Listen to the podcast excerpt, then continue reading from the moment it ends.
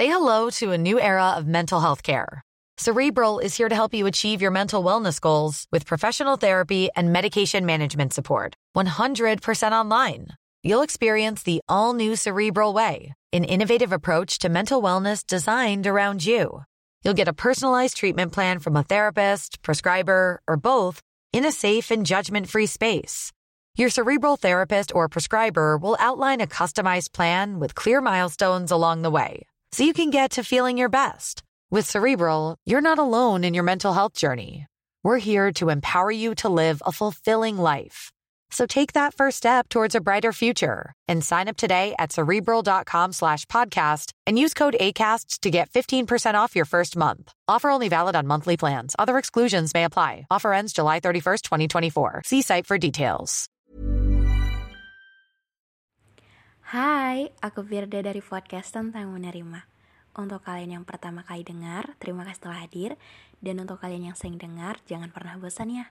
Oh iya, di sini akan ada banyak hal-hal menarik. Jadi, mari berteman baik di sini.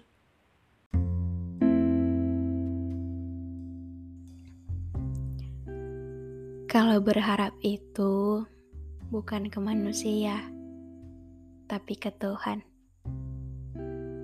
Pernah kan dengar kalimat itu? Ya, pasti pernah sih. Cuman kadang lupa kan? Lupa kita untuk ngerti bahwa ya emang begitu dan harus dilakuin. Kadang ketika kita ketemu orang yang kita rasa bahwa yang kali ini tuh beda dia tuh bisa dipercaya, dia tuh sayang sama kita. Dia tuh gak kayak orang-orang sebelumnya yang cuman datang ketika ada maunya gitu. Tapi ketika waktu berjalan lagi, ketika kenal lebih dalam lagi, ketika tiba di satu momen, kita kecewa lagi. Kita ngerasa kayak semuanya sama aja. Kepercayaan itu kadang-kadang nggak bertahan lama ketika kita mengenal lebih dalam lagi. Kita tuh akan selalu kecewa gitu. Karena kenapa kita nggak boleh berharap ke manusia? Ya karena manusia itu mudah berubah-ubah.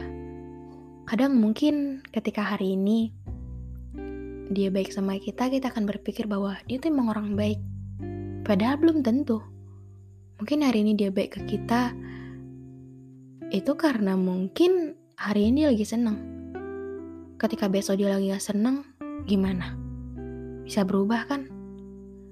Atau ketika dia lagi dapat rezeki, dia mungkin bisa dengan mudahnya untuk membagiin ke kita.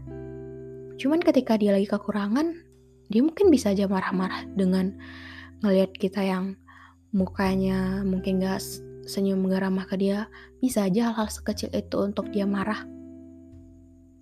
Jadi tuh manusia tuh gak bisa diprediksi gitu. Kadang orang tuh baik emang karena dia lagi dimudahkan aja. Coba keadaannya lagi sulit. Dia gak akan peduli sama orang-orang di sekitarnya. Manusia itu egois, egois banget. Munafik juga dia tuh selalu mau dipuji, selalu mau dijadikan nomor satu, tapi kadang lupa bahwa memanusiakan manusia itu dengan cara yang benar gimana sih gitu. Untuk hidup ini gak cuma diri sendiri pemeran utamanya, kita juga butuh orang lain. Ya walaupun sekarang kita ngerasa bahwa kita lagi di atas, bisa aja dua atau tiga hari kemudian kita di bawah. Cuman kadang kita lupa kita lupa bahwa untuk fase itu berputar. Jadi kenapa manusia nggak bisa dijadikan untuk sandaran, untuk jadi harapan? Ya sangat jelas juga kita punya sikap pat yang emang nggak bagus gitu. Jadi apa sih alasan kita untuk selalu berharap bahwa manusia kali ini gak bakal ngecewain. Bahkan nih ya, jangankan orang lain, di keluarga aja sendiri, orang tua, itu tuh juga nggak berhak untuk menjamin kebahagiaan kita. Ini mungkin terkesan lucu ya. Kayak orang tua kan harus uh, ngasih kebahagiaan ke anaknya. Iya, jelas orang tua akan mengusahakan apa pun akan mengorbankan apa pun untuk kebahagiaan anaknya. Cuman kadang kan untuk beberapa waktu, untuk beberapa momen ketika kita nggak bisa uh, untuk uh, bertahan,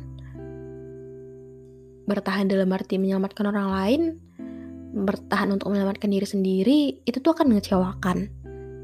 Jadi ketika mungkin orang-orang sekitar kita, orang tua kita atau keluarga kita akan ada momen-momen di mana dia tuh nggak bisa ngasih kebahagiaan ke kita itu tuh bukan tanggung jawab dia untuk harus ngasih itu gitu. Karena kebahagiaan itu tanggung jawab diri kita sendiri.